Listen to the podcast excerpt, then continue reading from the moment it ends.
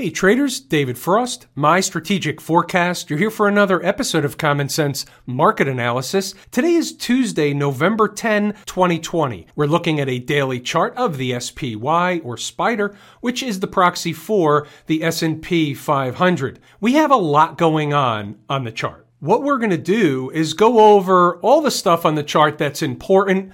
We're going to go over the different candles that are found on the chart now, the one from yesterday, the one from today. We're going to decipher all these things, including the prices, whether we're above or below them. And what that's going to do is help us to construct the puzzle. The puzzle's going to give us the storyline of what the next likely scenario is going forward. Let's take it from the top and review the important numbers, and we'll go all the way down to just short of today's low. We have yesterday's high. The market broke out to new highs and then it failed. It's actually a failed breakout. If that changes at some point in the future, it won't be a failed breakout, but at present, we take the market at face value and it is, in fact, a failed breakout. So they broke out to new highs and the high of yesterday happens to be 364.38. That's a line in the sand. We need to know that number. Jot it down. Why is that, by the way? Because the candle from yesterday is a big fat breakdown candle. Well, guess what? If price decides to get up into that breakdown candle, what will they want to do? Well, ultimately, not necessarily all in one shot, but ultimately they'll want to work their way up towards the top of the breakdown candle. Therefore, we need to know about the top of this breakdown candle. Now, maybe we need to know about it tomorrow or sometime next week. Maybe we need to know about it into the future a little bit. Maybe we don't need to know about it at all. It's something that we need to know. It's an awareness. It's part of the technical analysis, period, full stop. The next number we need to know about, and that came into view yesterday, was 358.75. 358.75 represents the high from a former high made on the 2nd of September. We talked about that number and that time frame at length. Remember, the market rallied up into early September, came down. The question is, do we make new highs? Is it a truncated high? Then we make new lows from wherever it was. It doesn't matter into the future. Remember that whole story? The story didn't change. It's just going to take time. Time is more important than price. That former high at 358.75 is another line in the sand. We need to know about it. Jot it down. How about another number? Well, let's check out today's close, 354.04. Are there any accidents or coincidences? No, there aren't. You'll notice another number put on the screen. It's at 354.02. That's the high made on the 12th of October. And guess what? Also, obviously, another important price, and it's not me telling you that's important. It's not somebody else telling me to tell you that's something important. What it is it's the market telling us it's important by virtue of something very simple. The market rallied up to that exact number, and then it sold off. That's the market's way of telling us that number's important. It created a pivot top. Where'd the market close today? 354.04, no accidents nor coincidences. Just the way things work. The next number down below is 350.16. That's the daily chart gap left open from last week. That number, that general zone, is also going to come into view when we review inside the numbers. There was a trade down in that area this morning. And as you can see from today's low, that happened to be the vicinity, not quite the exact number, but the vicinity of today's low. Nice trade. What else we got on the chart that's extremely important? How about Friday's low? Friday's low comes in at 347.65. Close hourly below Friday's low and daily below Friday's low, and what happens? What happens is it opens the door for the gap from a couple of days prior, where that gap would be filled at 343.54.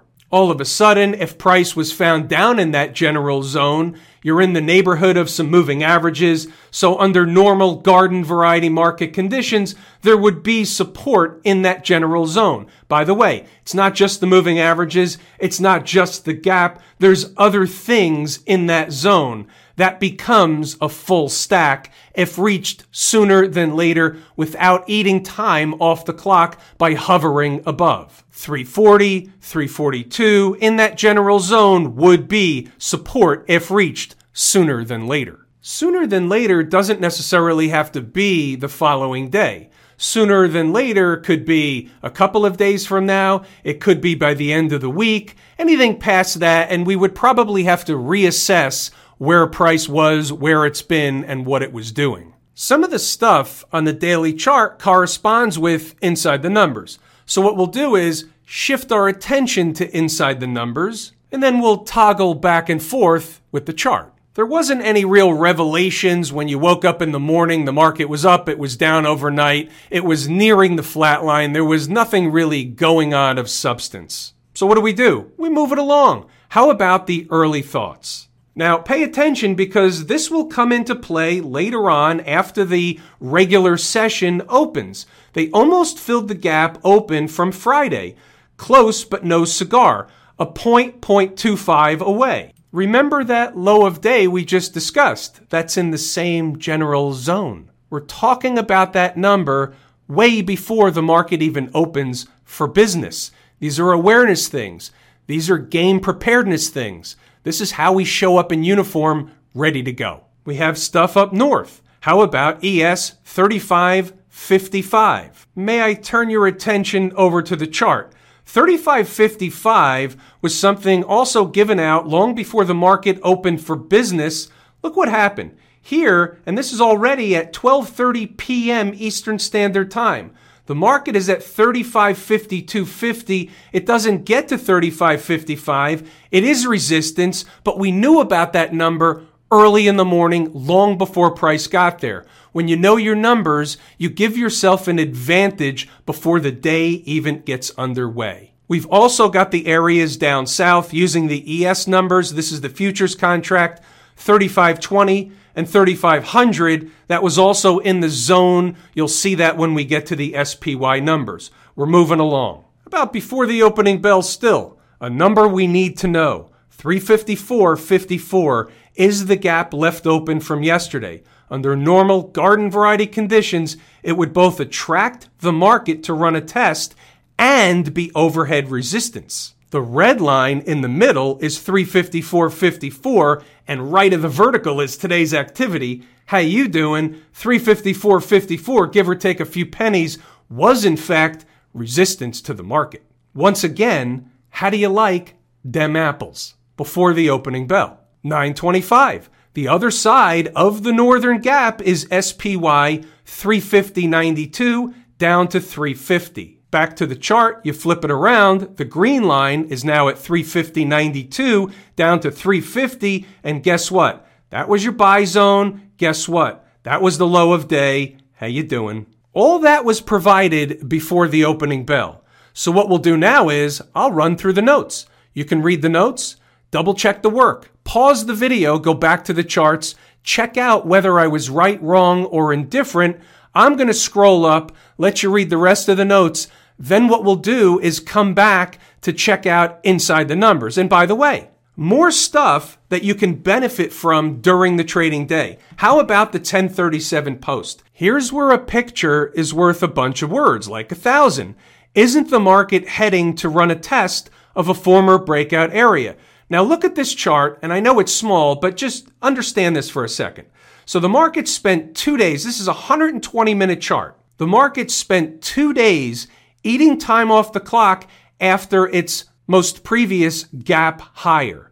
So therefore, once the market gapped up again and now is coming back down south, what's it doing? It's coming back to run a test of a former breakout area. Now, I know you've only heard that about maybe 1,000, maybe 1,500 times, give or take. But here's the way you have to look at it. That's the way I have to look at it. That's the way I do look at it. But here's the other side of that. How many traders see all those candles pointed down, think the market's going to keep going, and can't bring themselves to step into the market and put on risk where they should, where everybody else is running for the hills, hiding under their desk. The market does everything with purpose. It was headed to run a test of a destination. How many times do you think the market is going to blow through an area like this where it spent 2 days eating time off the clock, just came back down, presumably to run a test? How many times out of 10,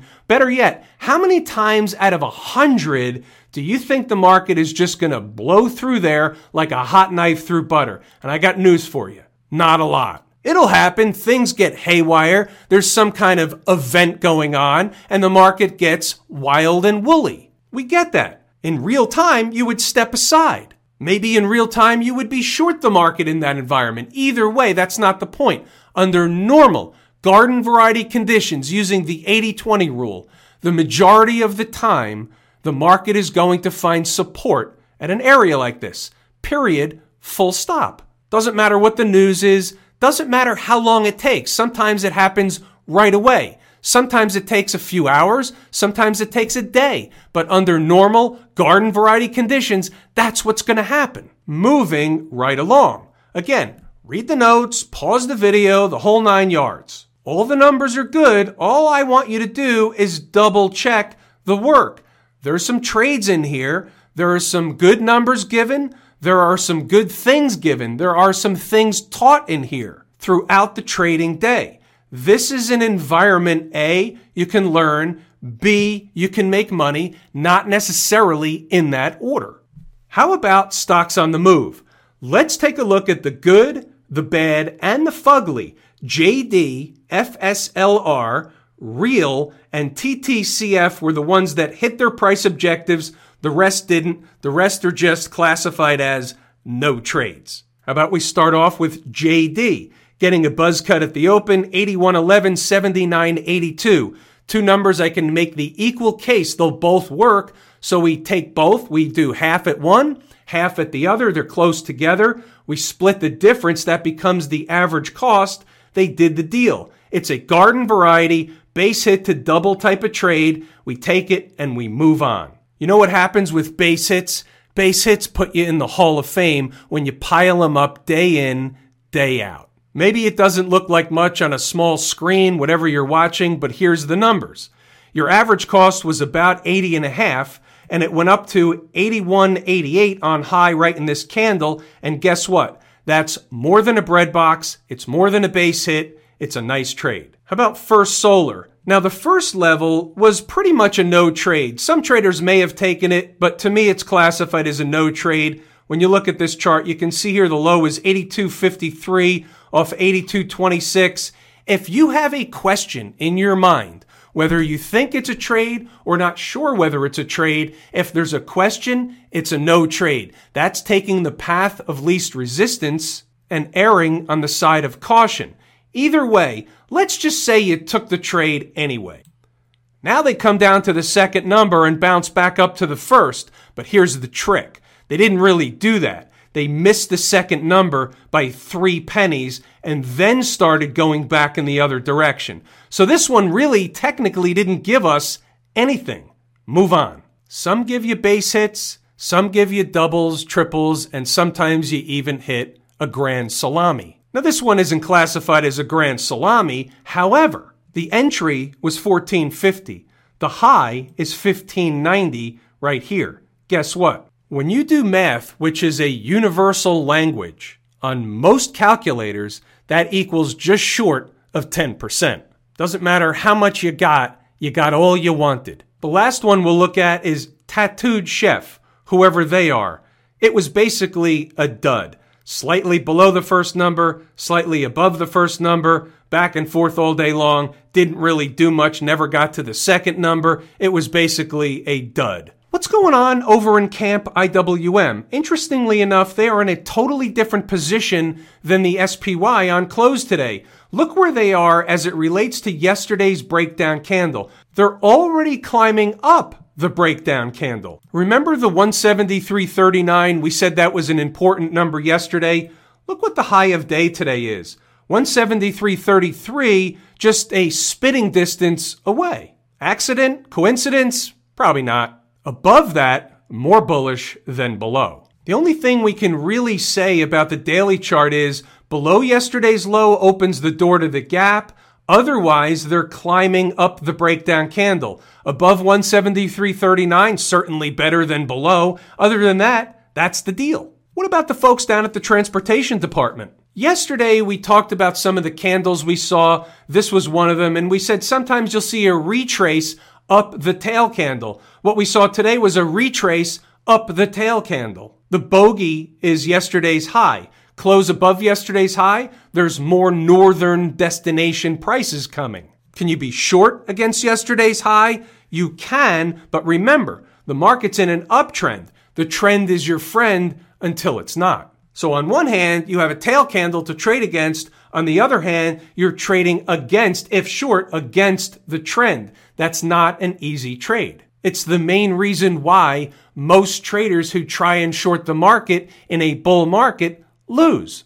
They're familiar with the lemon meringue pie in the face. How about the folks out in Silicon Valley? How about a puzzle piece? How about on the table? Down $5, almost 2% in the Qs. Other markets didn't behave like that. What's going on? The IWM is going higher. The Qs are going lower. There's a divergence. And what we have is the likelihood of what does happen when we do have a divergence. What does happen is it will clear itself up. Either the Qs are going to turn around and everything's going to go up together, or everything else is going to start heading lower and catch up with the Qs. One of those two things is going to happen sooner than later. Close below this low from the fourth in the Qs, and it opens the door to the gap that comes in at 274.65. Stay above that low, and the target becomes all the way up near 288. The Qs are teetering. We have another lower high. We talked about this yesterday. We have a reversal candle. On paper, it should go lower. That's what the duck would say. If it walks like a duck, talks like a duck, generally speaking, it's going to be a duck. The duck is pointed south. The XLF. What did we say about the XLF yesterday? Above 2680 and they're bullish. Below yesterday's tail candle, could be traded against on the short side, but again, you have an uptrend, and remember what the weekly chart did. This can't be discounted. We have to take this for what it is, a big move in the XLF. They got above an important spot, 2680. They're above all the moving averages now in the weekly chart. That's not an accident, and it's not a coincidence. The market is trying to tell us something. Now, it could fail, but we have to heed the XLF. Below 2680, and they'll likely fall. Staying above 2680, for example, on hourly closes and then daily closes, and they're likely to move higher. It's just that simple. How about Smash Mouth? Together with the Qs, Smash Mouth pointed lower. They're already within a stone's throw, a chip shot away from this gap that comes in at 186.58. They're kind of closing below a former breakout area, right? So that already happened. So the market gapped up above this breakout area, came back down, blew through, closed below that breakout area today, and is headed to fill the gap. Here's an hourly chart because I know what you're thinking. Hey, you just said when the market comes back down to test the former breakout area, 8 out of 10 times, the majority of the time, it's going to work. Yeah, that's what I said. And guess what? From an intraday perspective, you can see the bull-bear battle going on around that price. They gave it up into the end of the day. Maybe the SMH is one of those 2 out of 10 times. Maybe they gap up tomorrow. Maybe it just took a little longer. We don't know yet. We take the market at face value. We're the umpire calling balls and strikes. And yes, this price area today was a bull-bear battle for a while, but did give it up into the close. So at present, when you look at the hourly chart, that particular former breakout area isn't working today. I had a request or two to cover Tesla over the last couple of days. So here's a weekly chart of Tesla. I want to start with the weekly chart because I want everybody to realize what the weekly trend is. The weekly trend is higher. How does that trend get broken? Well, mainly the 20-period moving average, but not because it's the 20-period moving average, because it comes in at an important price. So what I'll say about the weekly chart is you get weekly closes below, and we'll use a round number of 370. The number's actually slightly higher, but I'm going to use 370 and say you get weekly closes below 370 and look out below. 3.25 would come rather quickly. How about the daily chart, the shorter term stuff? What does it look like? Well, it looks like they're struggling to stay above the 50 and 20 period moving average. Now understand this. They've been back and forth and riding these moving averages for a while. So that diminishes the importance of these moving averages. However, from a psychological perspective, traders watch the moving averages. So if they can pop price back above these moving averages, then they're onto something. 421.5 is your daily number. You need to close daily above 421.5. You need to start with hourly closes or else there's no dice. Without that, the pressure is essentially to the downside. If price comes down lower, what's your bogey? We're going to use the low of this breakup candle at 351.30. Call it 350 for argument's sake. Here's why. You have a couple of things going. It starts to become a full stack. So let's say you're spiking down intraday to around 350. First of all, and it's a give or take, Tesla's a big mover, so it moves dollars at a time, not 10, 20, 30 cents at a time. It moves dollars at a time. So just call it 350 for argument's sake. It's a round number. So it's a semi-fat round number. That's item number one.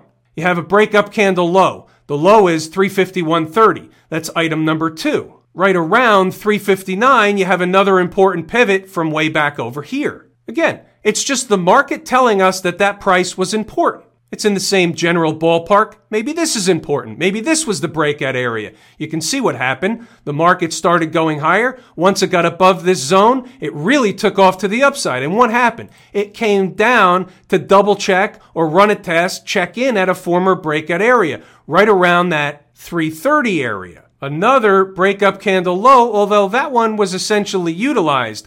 Little rope-a-dope that closed below it one day and then right back up. So unless Tesla is creeping into that zone. If they come into that zone with velocity during the trading day, 350, even down to 335, they should find that garden variety of support. That analysis is for sooner than later. It's good for, like, say, the next few days. Beyond that, we don't know what the chart did, so that number may change. Those numbers may be different. The market or Tesla may be hovering above that zone. That would change the picture. Have I told you how much I appreciate each and every one of you? Without you, these videos are not possible. That is true and accurate information. We're going to pull the ripcord here today. It's everything I wanted to discuss.